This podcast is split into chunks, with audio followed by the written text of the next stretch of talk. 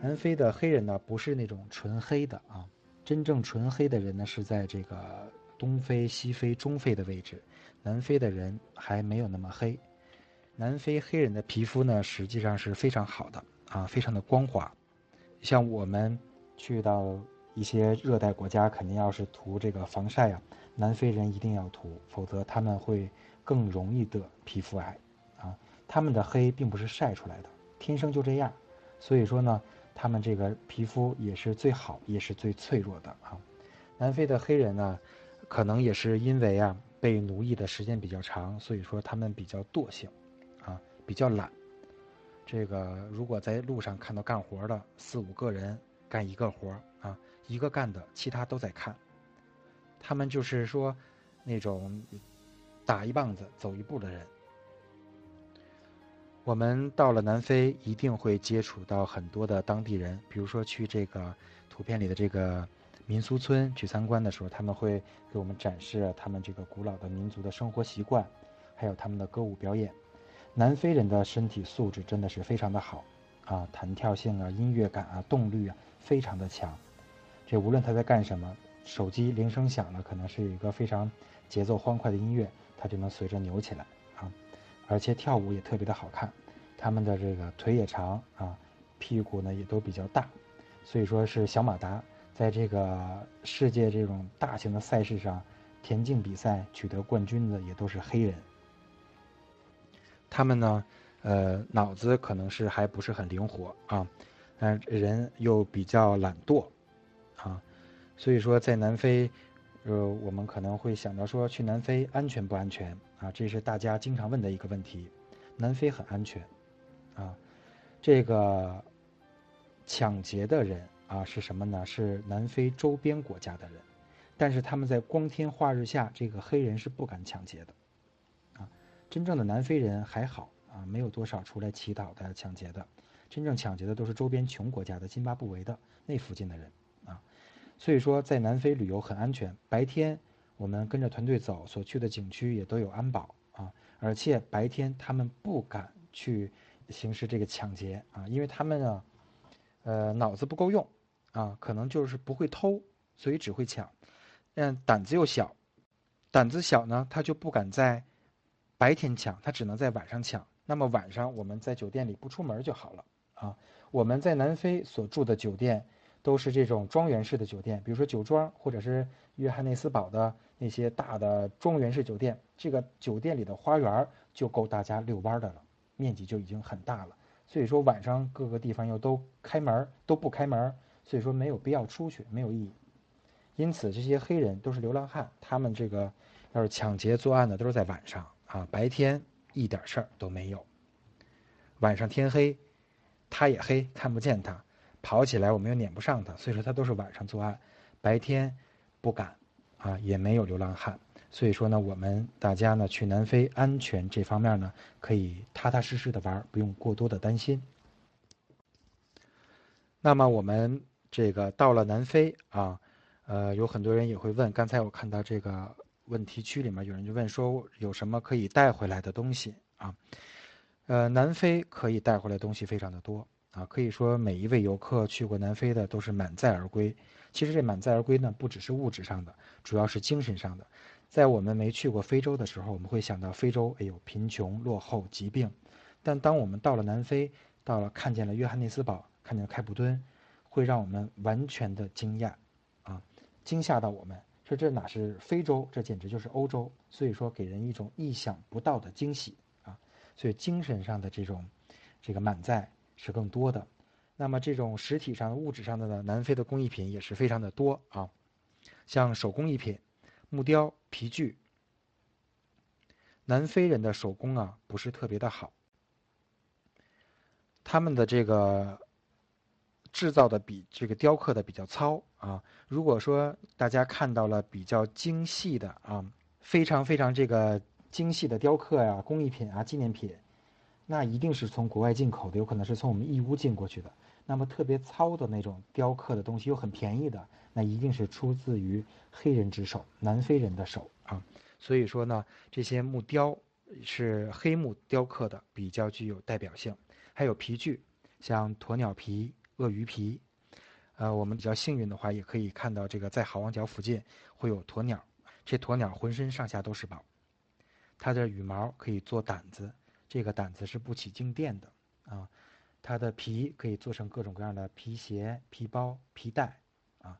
它的这个肉纯的啊，就是跟牛肉营养价值是一样，而且是零胆固醇。这鸵鸟蛋又可以做成工艺品，所以说呢，这个皮具在南非呢以鸵鸟皮、鳄鱼皮为主。像很多大品牌，爱马仕啊、呃香奈儿，啊他们的鸵鸟皮皮具的代工厂都是设定在南非的啊。还有南非的芦荟产品啊，这个南非有一百五十多种芦荟啊，所以说他们大部分这种芦荟还都是医药用价值的啊。在南非，我们可以花很少的钱买到很纯的芦荟，百分之九十九的要做成的这种芦荟胶或者是芦荟精华面膜啊。所以说，这个在南非芦荟产品也是备受世界各国人的这种青睐啊。南非那么最有名的是什么呀？也是最贵的，就是钻石。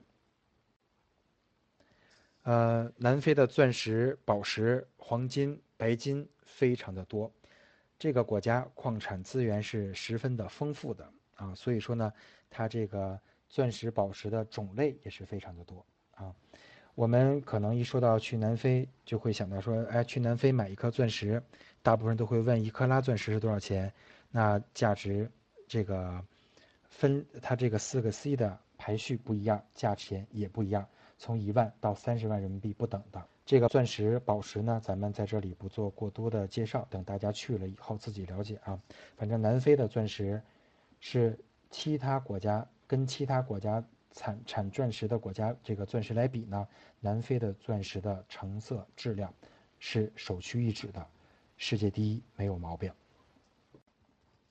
好，这就是我们到达南非以后啊，可以就是能带回国的这些东西，啊，还有一些。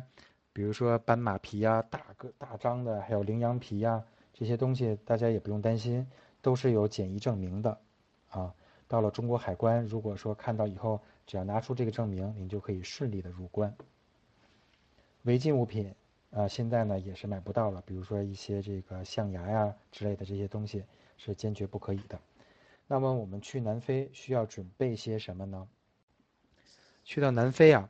其实准备的东西不用太多啊，就正常出门我们带的一些必备的呃物品就可以了啊。像在南非吃大部分都是中餐，而且这个中餐吃的还算不错，跟欧洲比那简直是强一百倍啊。所以说这个午饭啊大部分都是中餐，早餐呢是酒店的自助西式的啊。所以说这个吃的东西大家也不用。去准备啊，味道呢也很不错，住的酒店呢都是四星或者是五星级的酒店，既干净又卫生，而且房间都有热水壶，这是咱们中国人可能是需求的这个最特别的一个地方，热水壶啊，呃，所以说热水壶我们也可以省了不用带啊，酒店都有。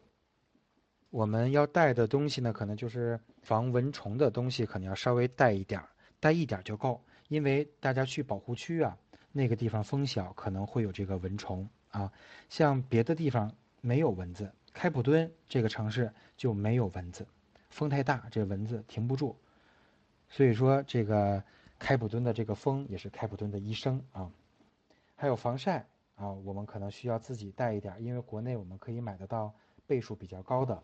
在南非，呃，外国人无论是白人黑人，他们可能这个防晒的倍数用不了那么高。